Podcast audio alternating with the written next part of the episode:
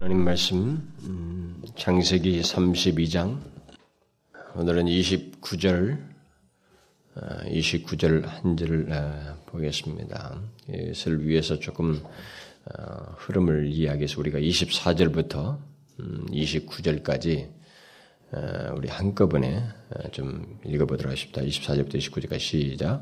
야곱은 홀로 남았더니 어떤 사람이 날이 새도록 야곱과 씨름하다가 그 사람이 자기가 야곱을 이기지 못함을 보고 야곱의 환도뼈를 치매 야곱의 환도뼈가 위골되었더라.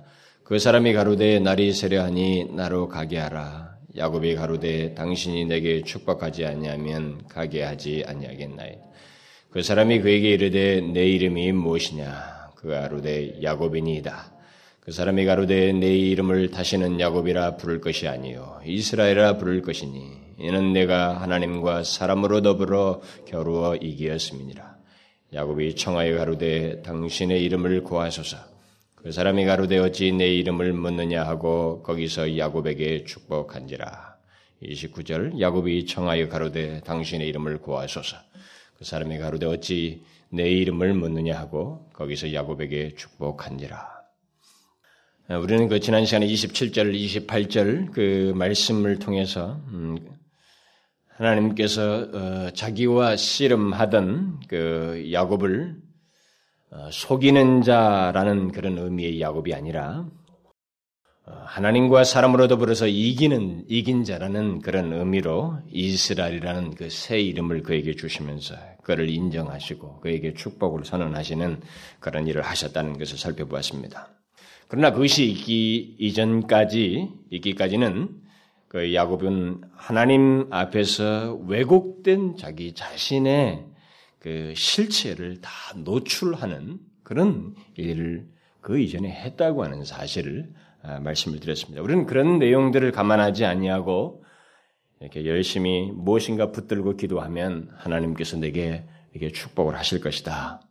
마치 야곱에서 이스라엘로 바꾸는 것 같은 그런 변화를 자동적으로 줄 것이라고 하는 그런 식의 그 어, 단순한 생각을 잘못된 생각을 가져서는 안 된다는 것입니다.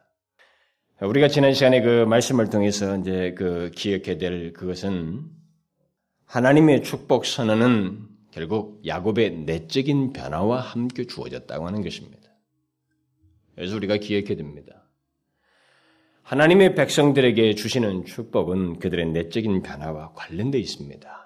왜냐하면 하나님이 우리와 교제를 하는 데 있어서 자기 자신이 하나님이시라는 것을 알고 그리고 그 하나님이신 그 흠이 없으시고 거룩하신 하나님이 허락하시는 것에 대한 이해가 우리 가운데 형성되어 있어야만 하고 그런 것 안에서 우리 자신이 하나님 앞에 굴복하는 그리고 자신을 전적으로 노출하여 주님을 붙드는 의지하는 이런 내적인 변화가 없이 무엇이 내게 덜렁 주어지고 허락된다고 하는 것은 지금 하나님을 잡신 섬기듯이 생각한다는 것밖에 안 되기 때문에 그것은 아니라는 말입니다. 하나님의 축복은 우리의 내면적인 변화와 관련되어 있습니다. 그것과 함께 주어진다는 사실입니다. 우리는 이것을 기억해야 됩니다.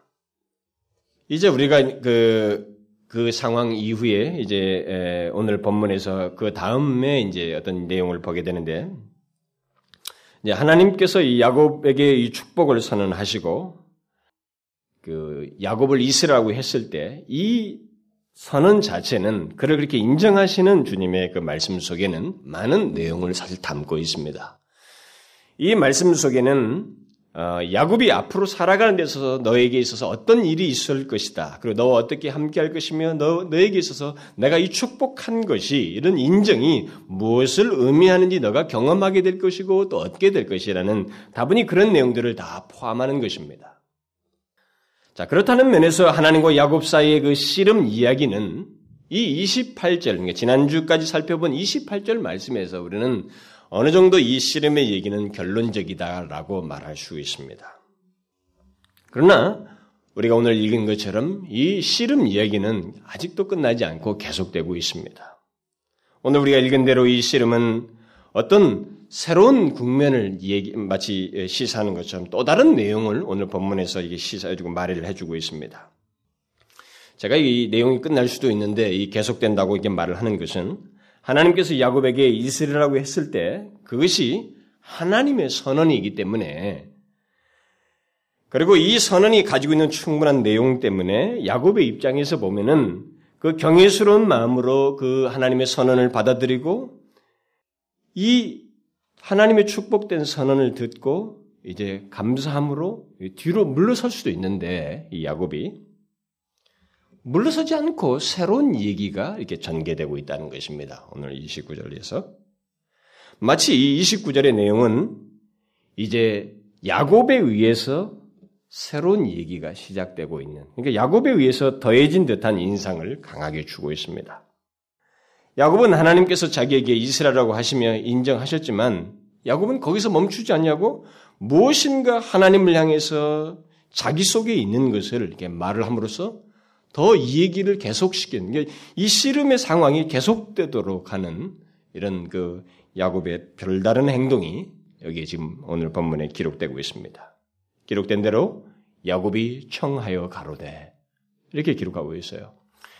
야곱은 하나님께 무엇인가를 청하고 있습니다. 그는 하나님께서 그를 치심으로 씨름하시는 장면에서 그를 치심으로 엉덩이 뼈가 위골되게 하셨어요. 그러나 그는 하나님을 붙들고 매달렸습니다. 그리고 그는 울며 간구했습니다. 자기에게 축복을 해달라고. 그러나 하나님은 마치 야곱 자신의 모든 것을 꺼내놓으라는 듯이 내 이름이 무엇이냐?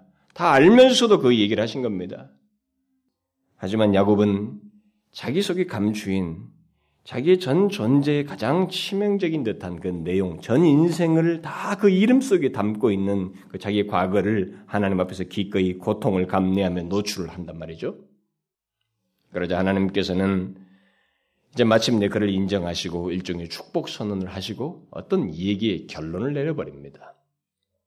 이렇게 하나님과 야곱 사이의 그 28절까지 내용은 하나님 주도로 진행되어지고 무엇인가 일단락이 되고 있습니다.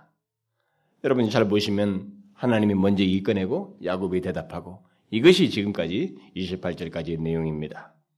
하나님께서 먼저 날이 세례하니 나로 가게 하라. 그러니까 야곱이 당신이 내게 축복하지 않으면 가게 하지 아니하겠나이다.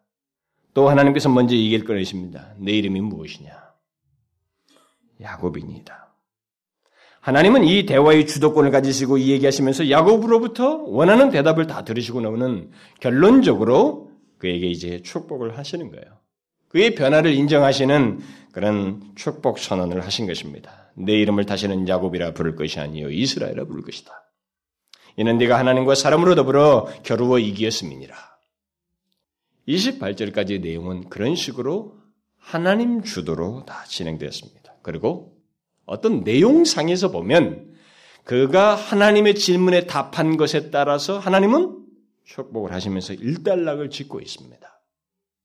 그러나 오늘 본문은 이 대화의 주도권이 마치 야곱에게 넘어가는 듯한 인상을 주면서 야곱에 의해서 새로운 얘기가 시작되고 있습니다. 야곱은 하나님께서 대답하셔야만 하는 요청을 오늘 본문에서 하고 있습니다.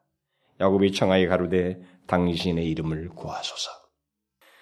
그동안 하나님은 주도적으로 명령하시고 물으시고 그에게 인정하시고 선언하시는 그런 일을 해오셨어요.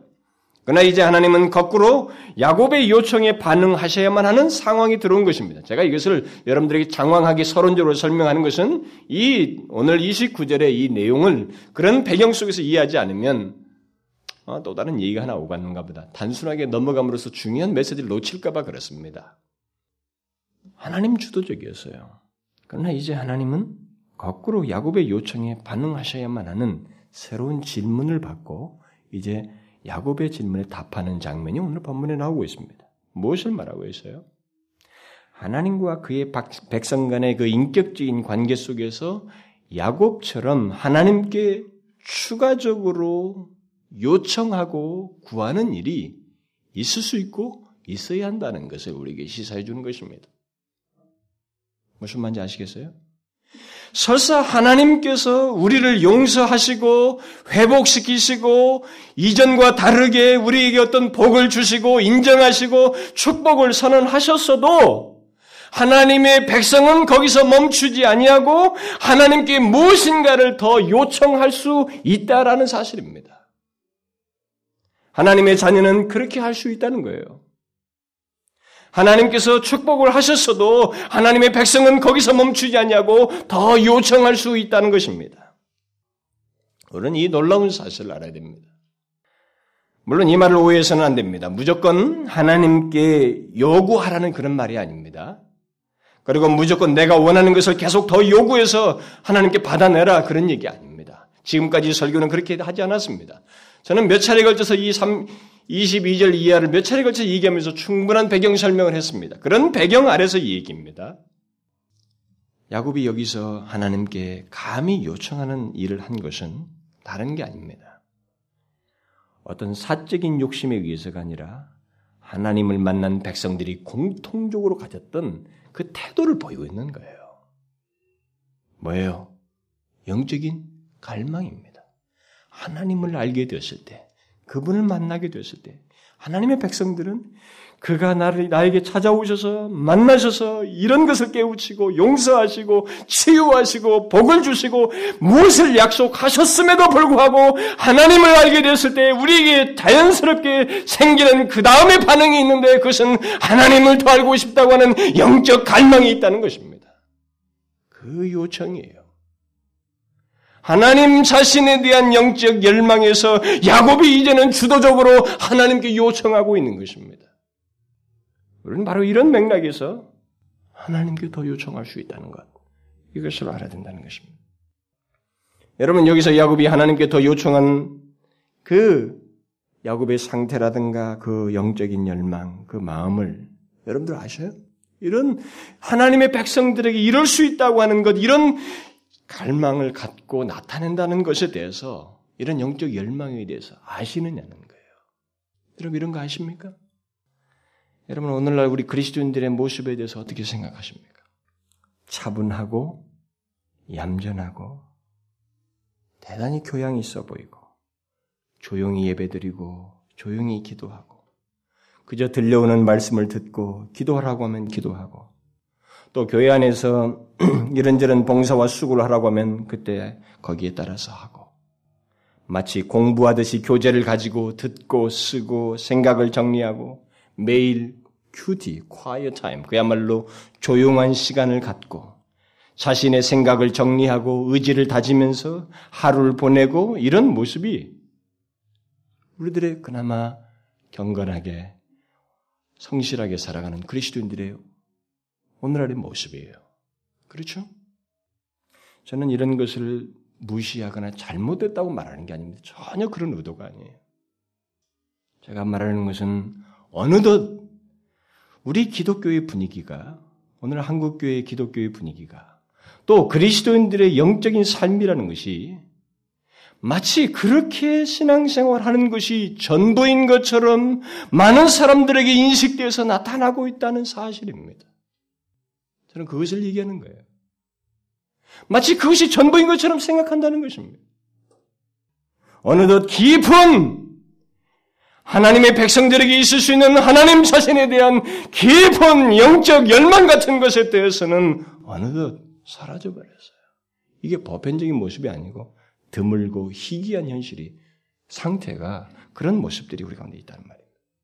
하나님을 믿으면서 하나님을 하나님 자신을 알고 싶어하는 갈망, 그래서 그것을 위해서 마음을 쏟고 자기가 하던 일을 멈추고 자기 인생의 중요한 시점으로 여기고 그 순간에 하나님 자신을 더 알고 싶은 열망을 가지고 하나님 앞에 요청하고 구하는 이런 영적인 갈망이 어느덧 사라져버렸다는 것입니다. 오늘날 기독교에. 잘 보십시오. 여러분 다른 사람을 볼 게 아니에요. 우리 자신들 한번 보십시오.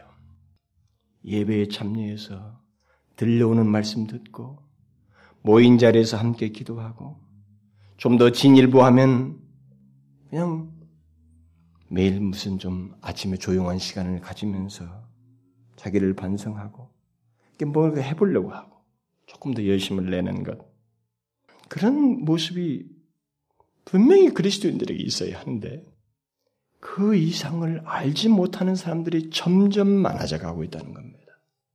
예? 오늘날 젊은 세대는 더해요. 이제 그런 영적인 갈망은 옛날 사람들의 일부에서나 있는 얘기고 그 사람들도 이제는 전체적인 분위기에 젖어서 우리의 교회의 전체적인 분위기들 오늘 그리스도인들의 전체적인 분위기는 그것을 알지 못하고 나타내지 못하고 있는 현실입니다. 그렇지 않습니까? 우리들은 어느덧 하나님 말씀을 연구하고 큐티하고 적고 정리하는 이런 젊은이들의 연구 분위기 속에서 그것이 기독교 삶의 전무인 것처럼 그렇게 신앙생활 하면서 거기서 자기 어떤 성숙을 다져보려고 하는 반드시 있어야 돼요. 저는 절대 무시하지 않습니다. 반드시 있어야 되는데 한 가지 문제는 뭐냐? 그게 전부인 것처럼 생각하는 일이 있다라는 것입니다. 아쉬운 것은 거기서 더 나아가지 않는다는 거예요. 하나님께 더 요청하며 하나님께, 하나님을 향한 능동적인 갈구를 가지고 하나님 자신을 알고 싶습니다라고 하는 열망을 갖지 않는다는 것입니다. 현재 내가 그리스도인으로서 하나님의 은혜를 받고 있고 하나님의 말씀이 주는 유익을 얻고 있고 그것에 따라서 내가 나름대로 규모 있게 살고 있다는 것에서 만족하고 멈추는 것이 보편적이에요. 또 하나님께서 너희와 함께 있어서 축복할 것이라고 하는 하나님의 위로에 찬 말씀과 그것을 삶 속에서 경험하는 것, 그거 이상 없는 줄 알아요. 여러분 그렇지 않습니까?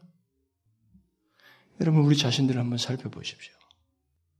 내가 일상적으로 저 같은 사람을 들으면 뭐 목사로서, 교회 뭐 사역자로서, 집사로서, 교사로서, 일상적인 삶 속에서 맡겨진 일에 충실하고 있다는 것. 내가 한 가정에, 한 가정에서 남편과 아내로서 주님을 의지하며 열심히 살고 있다는 것.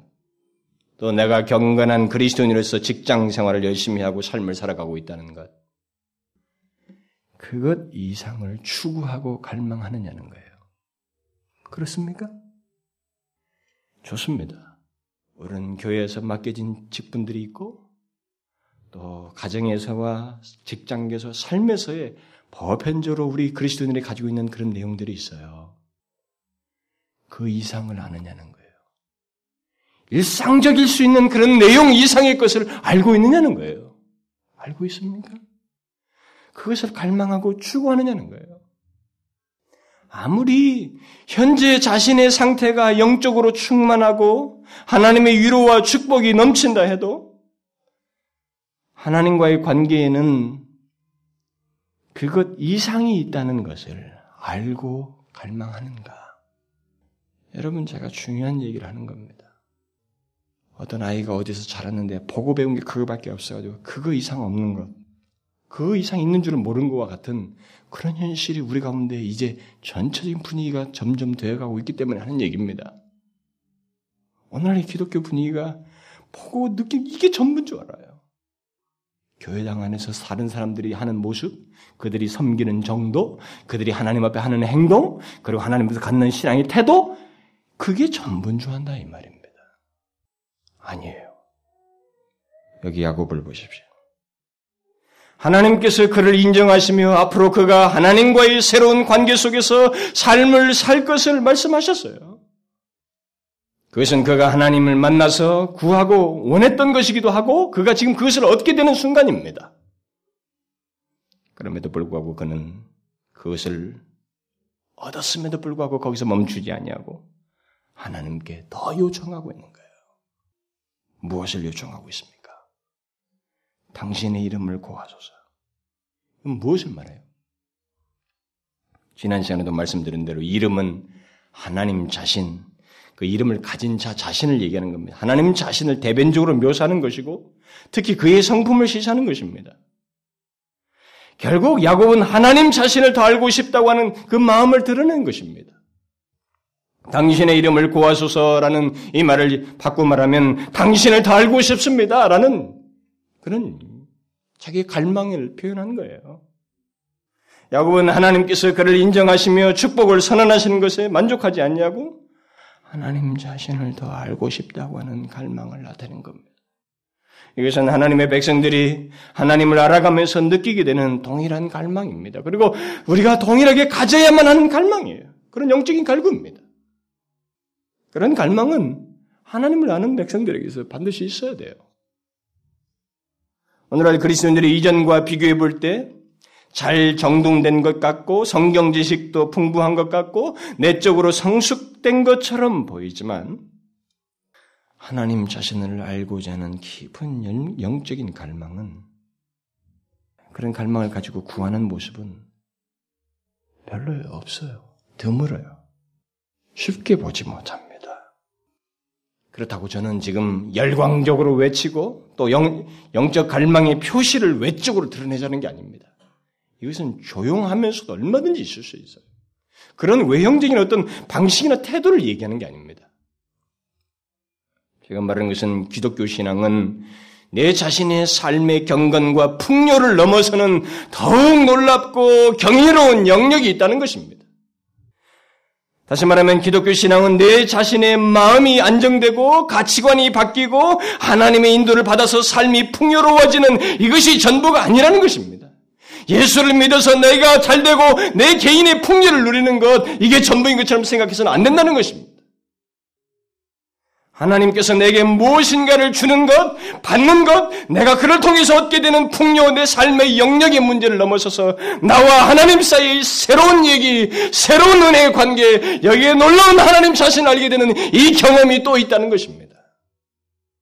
기독교 신앙은 우리가 보고 이렇게 삶 속에서 누리는 하나님의 도우심으로 얻게 되는 그런 풍요를 넘어서서 평생을 소진해도 모자라는 하나님 자신에 대한 그를 아는 것에 대한 이 놀라운 은혜의 영역이 하나님의 백성들에게는 열려 있어요. 열려 있습니다. 우리는 그런 그래서 하나님의 백성들이 이 하나님을 점점 더 알아갔던 사람들이 이 궁극적으로 무엇에 도달하냐면 하나님이 뭘 주시고 처음에는 필요들을 얘기하고 뭐 하다가 하나님께서 자기 응답하시고 대화하시고 자기를 만나 주시고 이렇게 가까이 계시고 하나님께서 역사하시고 교제한 것을 알게 될 때 즉각적으로 하나님 자신을 알고 싶어 하는 거예요. 하나님 자신을 구하는 것입니다. 제가 말한 걸 여러분, 이것은 놀, 그냥 이 얘기가 아닙니다. 이것은 하나님의 백성들에게 있는 놀라운 채권이에요. 그리고 이것은 우리에게 반드시 있어야 되고 구해야 될 갈망입니다. 제가 언젠가도 여러분들 인용했잖아요. 모세 같은 사람이 그거 아니었습니까? 하나님이 그에게 만나주시는 그 상황을 놓치지 않잖아요? 내가 너와 함께 할 것이다. 좋아. 네가 구한 대로. 그러면 내가 다시 너희들과 함께 갈 것이다. 모든 게 끝났잖아요. 추가적으로 구하는 것입니다. 내게 주의 영광을 보이소서. 바울이 어떠했습니까? 바울은 삼층천에 갔고 그리스도를 보았고 이 모든 하나님의 은혜 영역들을 체험적으로 경험한 사람이에요. 본 사람입니다. 그런데도 불구하고 그의 노년에 이 어마의 한 감옥에 갇혀 있은 상태에서 뭐라고 말합니까? 잠시 후에 죽을 사람이에요. 그 사람의 인생을 놓고 보면 뭘 말해요? 내가 그리스도를 알려하여 내가 예수 그리스도와 그의 부활의 권능과 고난의 참여함을 알려하여 알고 싶습니다. 이 사람은 예수 그리스도를 알고 있는 사람이에요. 그는 예수 그리스도의 권능이 무엇인지에 대해서 어느 정도 알고 있는 사람입니다. 그리고 하나님의 은혜의 세계들은 많은 경험을 가지고 있는 사람이에요. 그러나 이 노년이 되었음에도 불구하고 그는 그리스도를 더 알려 한다고 하는, 알고 싶다고 하는 열망을 드러낸 것입니다.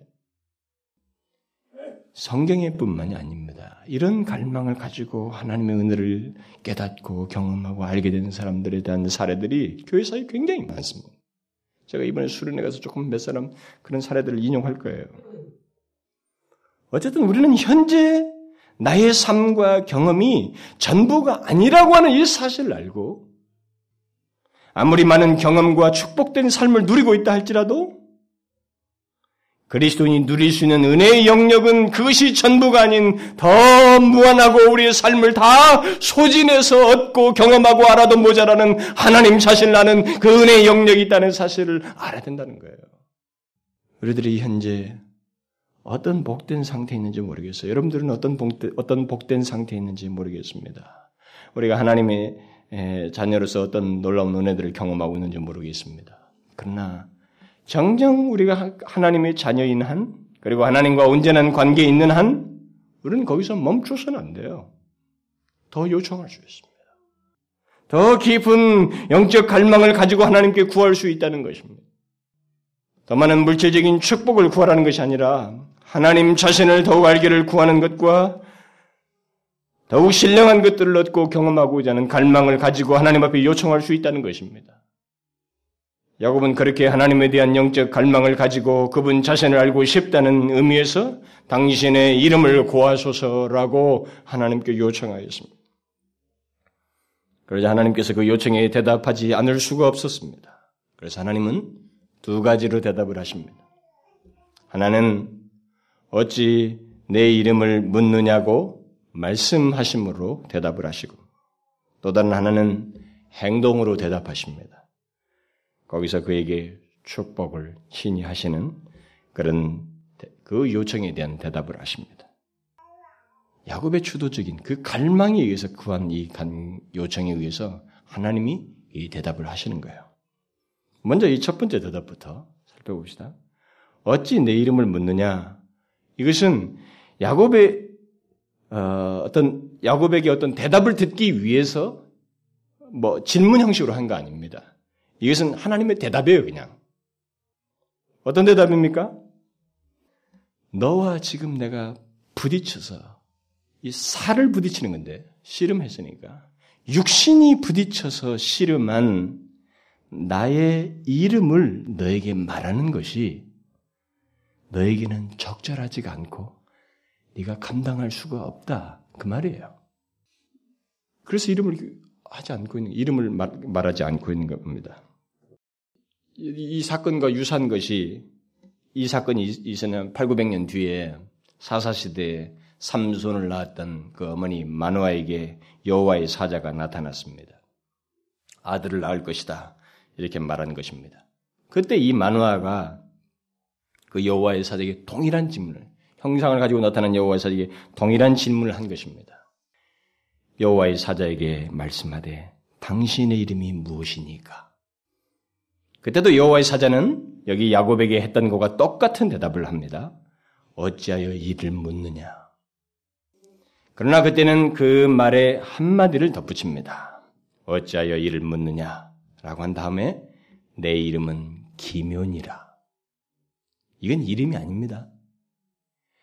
이 기묘자라는 이 말이 나중에 이사야가 후에 그 이 기묘자라는 이름을 써가지고 그 예수 그리스도 장차 오실 그 예수 그리스도를 예언적으로 묘사를 하고 있습니다만 그것과 연관이 돼 있어요. 돼 있지만 여기서 이 문자적으로 여기서 말하는 것은 비밀이다 이 말이에요.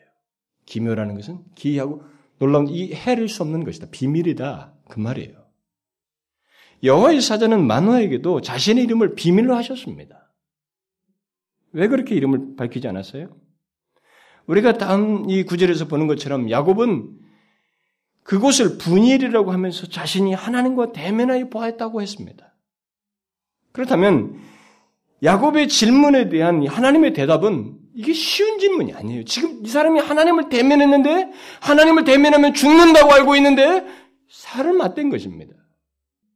이 질문에 대해서 하나님께서 이 사람에게 답을 할 때 이 답을 하는 것은 쉬운 게 아니에요.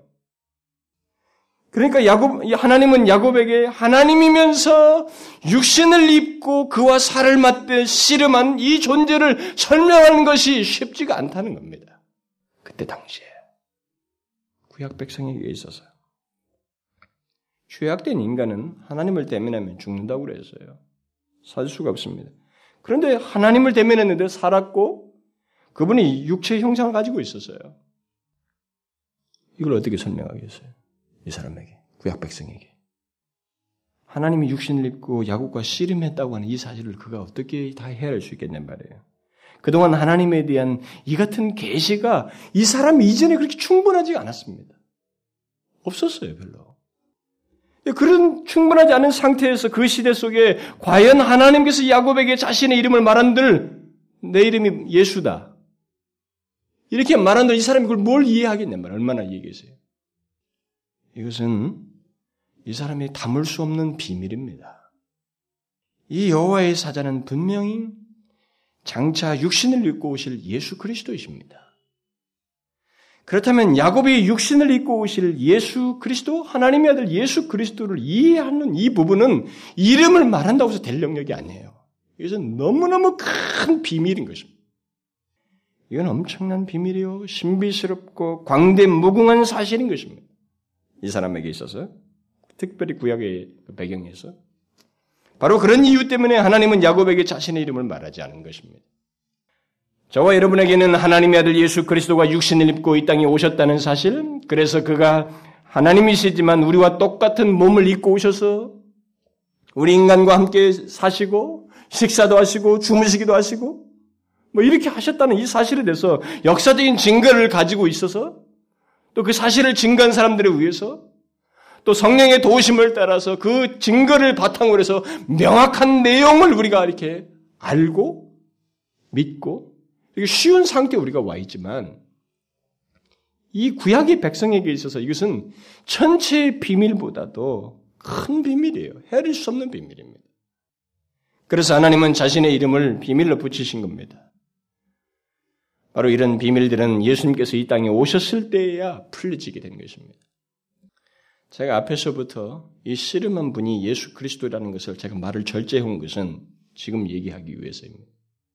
이것을 좀 여러분 들으셔야 됩니다. 조금 교리적이다 싶으면 여러분들이 그것에 대해서 이해를 더디 하려고 하는데 중요해요. 여러분과 저에게 있어서 이 차이를 아는 것은 굉장히 중요합니다. 이것은 예수 그리스도께서 오셔서야 이 야곱의 질문에 대한 정확한 답이 설명되어지고 증거되어진 것입니다. 그래서 히브리서 기자가 말을 했잖아요. 옛적의 선지자들로 앞선 믿음의 선배들을 다 말하는 거예요. 선지자들로 여러 부분과 여러 모양으로 우리 조상들에게 말씀하신 하나님이 이 모든 날 마지막 날에 마지막에 예수께서 오실 때 그때죠. 초림하실 때 아들로 우리에게 말씀하셨으니 뭐예요? 옛적에 예수님 오시기 전에 여러 부분과 여러 모양으로 하나님께서 조상들에게 말씀하신 것들을 하나님의 아들 예수 그리스도께서 직접 오셔서 다 말씀하시고 나타내 주셨다는 것입니다. 증거해 주신 거예요. 거기서 사도 요한은 이렇게 말한 겁니다. 말씀이 육신이 돼요. 여기 말씀은 예수 그리스도예요. 말씀이 육신이 되어 우리 가운데 거하심에 우리가 그 영광을 보니 아버지의 독생자의 영광이요 은혜와 진리가 충만하더라. 태초부터 계시던 하나님의 아들 예수 그리스도께서 육신을 입고 오셨습니다. 그는 바로 하나님이셔요. 무엇보다도 그것에 대해서 주님 자신이 또 말씀을 증거를 하십니다. 나를 본 자는 아버지를 보았다. 아버지를 보았거늘. 이 얼마나 이해하기 어렵고 우리 속에 담을 수 없는 얘기입니까? 구약의 백성들이 이 예수님의 말씀을 들었던 그 제자들과 그때 사람들도 구약에서도 쭉 들어왔던 하나님에 대한 이해가 하나님 어떤 분이신 다 지식을 가지고 있었는데도 불구하고 그 지식이 바로 나다. 그 하나님이 바로 내가 육신으로 왔고 그러니까 나를 보면 바로 하나님을 안 것이다. 이렇게 말했을 때 이걸 어떻게 받아들였겠어요, 여러분? 이 사람들도 한동안 이걸 못 받아들인 겁니다. 제자들도. 이것은 너무나 크고 놀라운 비밀이에요. 하나님이 육신을 입고 이 땅에 오신다는 것은 여러분들이 하도 성경 공부하면서 무슨 문답식으로 성육신이란 단어를 막 남발하면서 써서 그렇지 이건 엄청난 내용이에요. 너무너무 큰 진리입니다. 그러면 예수님의 제자도 그렇다면 하물며 이 구약 백성인 야곱은 그것도 초기 사람인데 증거가 별로 없었던 사람이다. 야곱은 그동안 그에 대한 충분한 계시가 없었던 그 시대 야곱에게 있어서 하나님이 육신을 입고 오셔서 그들과 함께 거하신다고 하는 사실은 담을 수 없는 내용이에요. 그가 머릿속에도 그의 마음속에 품을 수 없는 내용입니다. 그의 요청은 그 시대가 감당할 수 없는 그리고 야곱 자신조차도 이해할 수 없는 너무나 큰 비밀이었던 것입니다. 그래서 하나님은 자신의 이름을 말씀하지 않았어요. 어떤 이름 하나 말해줘도 기묘라, 뭐 기하는 놀라운 어떤 그 그냥 그런 묘사 정도 용어를 말한다 할때 정확한 묘사가 안 되는 거예요. 그러면 우리는 어떻습니까? 그 야곱과 야곱과 비교해 볼 때 우리는 어때요? 야곱의 말씀 야곱에게 그 말씀하시지 않았던 하나님의 아들 예수 그리스도 그 직접 가르쳐 주시지 않았던 그 하나님의 아들 예수 그리스도에 대한 그 비밀이 우리에게는 어떻습니까? 우리는 알게 되었습니다. 우리는 모든 비밀을 알게 되었어요. 그래서 사도들이 말했잖아요. 태초부터 있는 생명의 말씀에 관해서는 우리가 들은 바요, 눈으로 본 바요, 주목하고 우리의 손으로 만진 바라. 이 무슨 묘사인지 알아요, 여러분요? 자, 요한일서 강의 시간에 말을 했지만 이 사도의 이, 이 묘사가 얼마나 감탄스러운 내용인지 아시느냐 말이에요. 이 구약의 배경 속에서만 이 말이 이해가 됩니다. 태초부터 계시던 생명의 말씀, 그분을 우리가 듣고 눈으로 보고 만졌다. 육신을 입고 오신 그분을 만졌다. 그래서 그가 오신 이후에 모든 사람들은 그분이 누구인지를 아는 겁니다. 알 뿐만 아니라 그가 무슨 목적으로 오셔서 그 목적을 어떻게 성취하셨는지를 우리는 알고 있어요. 하나님의 아들 예수 그리스도께서 육신을 입고 오셔서 우리의 죄를 지시고 십자가에 죽으셨다가 다시 부활하시고 승천하셨다는 사실을 알고 있습니다. 바로 그분. 이 땅에 육신을 입고 오신 하나님의 아들 예수 그리스도를 안다는 것. 그래서 온 백성들의 죄를, 죄, 백성들을 죄에서 구원하시기 위해서 예수 그리스도, 바로 그 비밀, 그 비밀이신 예수 그리스도를 안다는 것. 이것은 여러분, 간단한 내용이 아니에요. 아니, 간단한 사실이 아닙니다. 이것은 이 세상이 존재한 이래, 아니, 그 이전부터 감추어 있었던 비밀 중에 비밀이요. 경이롭고, 영광스럽고, 복된 사실인 것입니다. 복된 진리예요. 그러므로 이 비밀을 안다는 것, 다시 말해서 예수 그리스도를 알고 그를 통해서 사심을 얻고 그를 통해서 하나님과의 생명의 관계를 갖는다는 것은 이 온 우주보다도 귀하고 값진 일이에요. 예, 여러분들은 제 말을 그, 제그 전달하고 되는 감동을 이해하는지 모르겠어요. 여러분 중에 어떤 사람은 제 말을 이해하지 못할지도 모릅니다. 그 감동을 못 느낄지도 몰라요. 그러나 진실로 이것은 크고 비밀한 엄청난 사실입니다. 지금 예수 그리스도를 알고 소유한 사람은 오늘 본문에서 야곱이 물은 질문에 대한 답을 소유하고 있는 것입니다. 그래서 바울이 말을 했어요. 이 비밀은 만세와 만대로부터 오므로 감추었던 것인데 이제는 그의 성도들에게 나타났고 하나님이 그들로 하여금 이 비밀의 영광이 이방인 가운데 어떻게 풍성한 것을 알게 하려 하심이라. 그러면서 바로 덧붙입니다. 이 비밀은 너희 안에 계신 그리스도신이 곧 영광의 소망이니라. 만세와 만대로부터 감추었던 비밀이 누구라고요? 예수 그리스도라는 것입니다. 바로 우리 안에 계신 예수 그리스도라고 말하고 있습니다. 저와 여러분은 복음의 비밀이 완전히 펼쳐진 시대, 하나님의 아들 예수 그리스도께서 육신을 입고 오신 것을 쉽게 말할 수 있는, 그것을 알 수 있는 그런 복된 시대에 살고 있어요. 그러므로 이 놀라운 비밀, 예수 그리스도를 아는 것은 가벼운 게 아닙니다. 또 가볍게 여겨서도 안 돼요. 이것은 만세로부터 감추었던 것을 내가 알고 있는 것입니다. 내가 하나님의 아들 예수 그리스도를 알게 됐다는 것, 그를 믿게 됐다는 것은 흔한 얘기가 아니에요.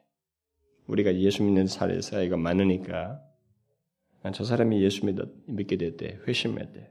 우리끼리는 흔한 얘기처럼 할지 모르지만 새로운 시각에서 하나 판단해야 됩니다. 이는 하나님의 시각에서 판단해야 돼요. 사도가 그렇게 말하고 있기 때문에 이건 만세와 만대로부터 감추었던 것을 한 사람이 알게 된 것입니다. 야곱이 정확히 알지 못했던 것을 한 사람이 알게 된 거예요. 그게 간단한 것입니까? 그래서 바울은 고린도 후서에서 말하잖아요. 어두운 데서 빛이 비추시라 하시던 그 하나님께서 예수 그리스도의 얼굴에 있는 하나님의 영광을 아는 빛을 우리 마음에 비추셨느니라. 어둠에서 빛이 비추시라는 뭐예요? 창조하셔야 돼요. 빛이 있으라. 물질 창조 때 하셨던 그 하나님께서 예수 그리스도의 얼굴에 있는 하나님의 영광을 하는 빛을 우리에게 비추셔야 돼요. 그 동일한 역사에 의해서 우리가 예수 그리스도를 알게 됐어요. 그래서 이 야곱이 가진 질문을 이제 신약 시대 우리는 알게 된 것입니다. 결국 인생사를 놓고 볼 때 우리의 인생사 중에 아무리 크고 경이로운 일이 있다 해도 또 아무리 중대하고 충격적인, 충격적인 일이 있다 해도 한 인간이 이 땅에 육신을 입고 오신 예수 그리스도를 아는 것, 이것보다 더 중요한 게 없어요. 그것을 여러분들이 아셔야 됩니다. 깨달으셔야 돼요. 사실 우리는 하나님의 아들 예수 그리스도를 알게 된 것이 뭐 그리 대단한 것인가? 이건 여기도 저기도 흔하게 많은 사람들이 그런 결과를 갖고 있지 않는가? 이렇게 생각할지 모르겠습니다만. 두 가지만 생각해 보십시오. 하나는 여기 야곱이 그것을 깨닫지 못할 만큼 비밀스러운 진리였고 아까 히브리서 기자가 말한 것처럼 만대로부터 감추었던 비밀이었다는 것. 한 사람이 이 비밀을 알기 위해서는 수천 년의 세월이 필요만 해서만 인간의 역사에 수천 년을 필요해서만이 걸쳐서야만이 점진적으로 노출되고 인간이 수용할 수 있었던 진리였다는 것 그런 비밀이었다는 사실을 먼저 기억하십시오. 단숨에 이 예수 그리스도를 이해할 사람은 없는 것입니다. 몇천 년에 걸친 구약의 역사의 흐름 속에서 계시가 우리에게 성취돼서 나타난 것을 알게 된 것이지 야곱이 이 순간에 단숨에 한 일평생 짧은 그 기간 속에서 수용할 수 있는 깨달을 수 있는 진리가 아니었어요. 그 사실을 알게 됐다는 걸 생각하시고 또 다른 하나는 어느 한 인간이 그 비밀을 알게 됐을 때, 따라서 하나님께로 자신의 삶을 돌이켰을 때, 그것에 대한 하늘의 반응입니다. 하늘, 하늘의 반응이 어떠하다고 성경이 말하고 있는지를 생각해 보십시오. 어떻다고 말합니까? 예수 그리스도를 알게 됐다는 것. 예수 그리스도를 믿게 된 것에 대해서 한 영혼이 그렇게 된 것에 성경이 어떻게 반응합니까? 죄인 하나가 회개하면 하나님의 사자들 앞에 기쁨이 되느니라. 이건 하나님의 시각이에요. 우리는 이거 모릅니다. 이게 무슨 말인지 잘 몰라요. 우리는 이것에 대해서 감격을 모릅니다. 그러니까 예수님께서 하신 말씀이니까 우리가 이것을 예수님의 세계 속에서 한 천상의 세계 속에서의 가치를 우리가 지금 조금 알 수 있는 것이지 풍성히 알지 못해요. 한 영혼이 그동안 감추었던 비밀, 그 예수 그리스도를 알고 소유하게 되었다는 사실은 하늘만큼 가치가 있는 거예요. 천상이 기뻐할 만큼의 가치가 있는 것입니다.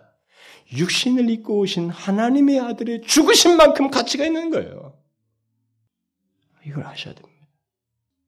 야곱에게는 이것이 충분히 허락이 안 되지만 저와 여러분에는 그것이 허락된 것입니다. 내가 예수를 믿는다는 거 현재 이거 가벼운 거 아니에요. 그래서 저는 당신은 그리스도인입니까? 나는 이 질문을 저는 가볍게 할 수가 없습니다. 저는 누구에게 그 질문할 때 그 사람은 받아들일 때 어떻게 받아들이고 질문을 답할지 모르지만 제가 받을 그 질문할 때는 뒤에 감추인 빙산의 그 숨겨진 내용들을 가지고 저는 그 질문하는 거예요. 당신은 그리스도인이십니까? 이게 얼마나 놀라운 것인지 아십니까? 그리고 이것은 얼마나 놀라운 특권과 함께 책임 있는 걸 아십니까? 특징이 있다는 사실을 아십니까? 이걸 얘기하는 거예요. 야곱이 얻지 못한 답을 우리는 충분히 가지고 있습니다. 하나님은 야곱에게 그 대답을 그가 감당할 수 없기 때문에 어찌 알겠느냐, 묻느냐 이렇게 대답을 하시고 그것을 일단 말씀에 대답을 하셨어요. 그 다음 또 다른 대답은 행동이에요. 하나님은 야곱에게 당신의 이름을 고하소서라고 한 것은 내 이름을 묻느냐 이 말씀으로 한 다음에 그에게 행동으로 말이죠. 야곱에게 축복을 하십니다. 또 다른 대답을 하시는 거예요. 이 질문에 대해서. 그의 갈망에 대해서 하나님이 또 다른 대답을 주시는 것입니다. 하나님께서 무엇을 축복하셨는지에 대해서는 우리가 알 수가 없어요. 여기서 묘사가 안 되기 때문에 하나님은 분명히 야곱이 약속의 자녀로서 그에 따른 많은 것들을 얻게 될 것이라는 것을 다 포함하여서 축복했을 거예요. 음? 그러나 여기서 중요한 건 그게 아닙니다. 여기서 중요한 것은 하나님께서 그를 축복하셨다는 사실이 이 사실이 하나님께서 야곱의 갈망에 무엇인가 만족할 만한 그런 답을 주셨다고 하는 거예요. 하나님께서 그에게 축복하셨다는 것은 지금 야곱이 자기에게 구한 그 야곱의 갈망에 무엇인가 하나님께서 만족할 만한 대답을 어떤 일을 그를 위해서 행하셨다고 하는 사실이 더 중요한 겁니다. 여기 축복을 행하셨 주셨다고 하는 것은 다분히 그것을 포함하고 있는 거예요. 그게 핵심적이에요. 구체적으로 뭘 축복을 하셨습니까? 축복의 항목들이 중요한 게 아니라 야곱의 갈망에 하나님께서 만족스러운 답을 주시기 위해서 이런 일을 하셨다는 겁니다. 축복하셨다는 거죠. 야곱은 하나님의 축복을 받음으로써 육신을 입고 오신 그분을 다 이해하지 못하고 헤아릴 수는 없어서도 자신과 살을 맞댄 채 복을 주시는 분이 하나님이시다는 것. 음? 자기가 구한 것에 적절한 답이 될 만한 답을 경험적으로 갖게 되었던 것입니다. 축복하시는 하나님. 이것은 잊을 수 없는 장면입니다. 하나님이 나를 만지시면서 축복하셨다는 것.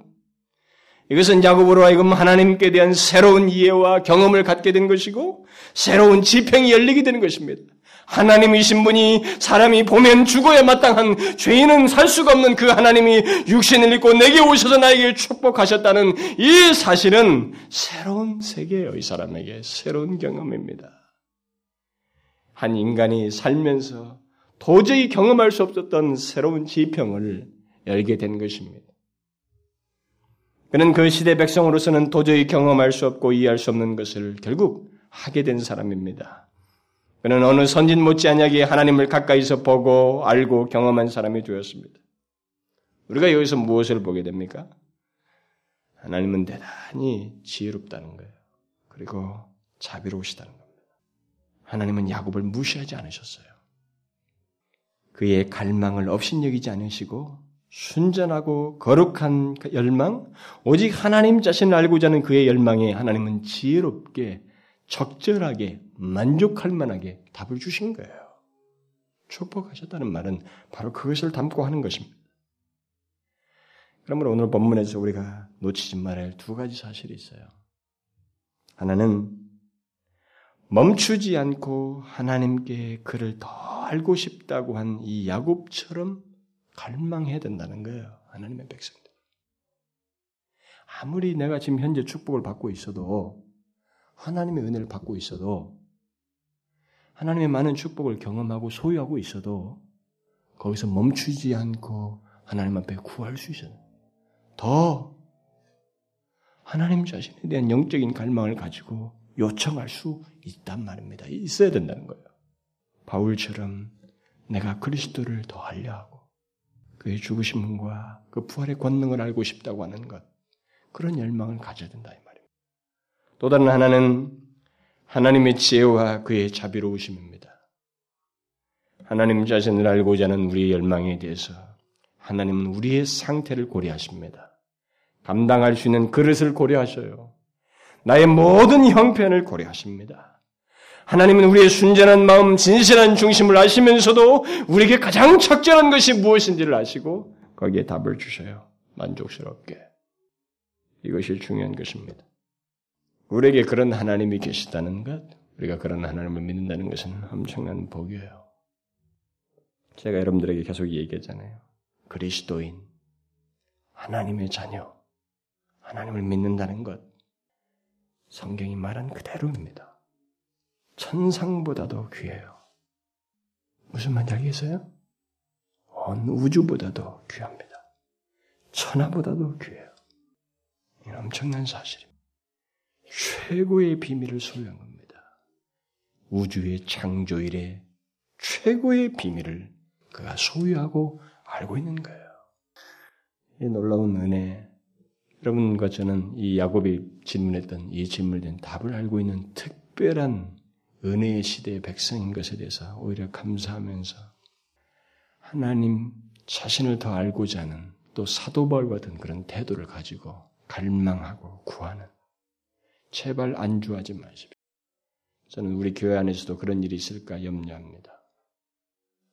뭐 하나님의 말씀을 좀 더 깊이 있게 깨닫고 뭐 성경 공부를 더 열심히 하고 뭔가 좀 있고 신앙생활에 좀 규모가 있어지고 이전과 다르게 뭔가 내게 신앙생활이 조금 달라졌다는가 그게 전부인 것처럼 생각하면 안 된다는 겁니다. 안주하지 마십시오.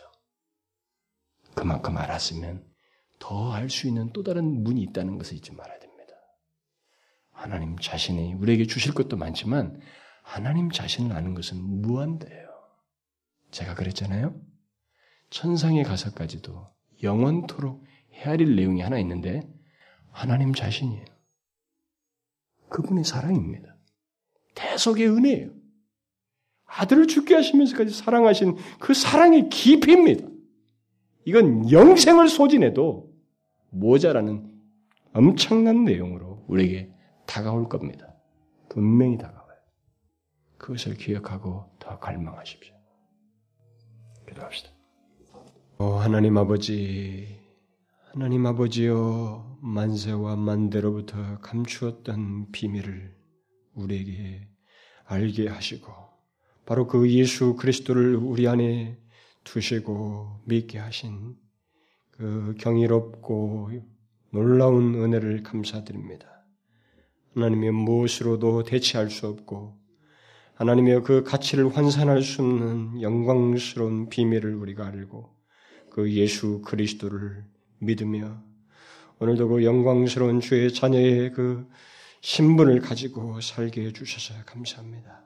하나님 아버지, 저희들이 하나님께서 주신 이 은혜 앞에서 성실하게 주를 줬고 주의 원하심을 따라서 살되 더더욱 주님 자신을 알고, 알고자 하는 그런 열망을 가지고 살아가는 저희들 되게 하여 주옵소서. 바울이 노년이 되어서도 예수 그리스도와 그의 부활의 권능과 고난의 참념을 알고 싶다고 했던 것처럼 우리도 더욱 예수 그리스도를 알기를 구하고 하나님의 성품과 은혜를 알기를 구하는 저희들 되게 하여 주옵소서. 하나님 감사합니다. 예수 그리스도의 이름으로 기도하옵나이다.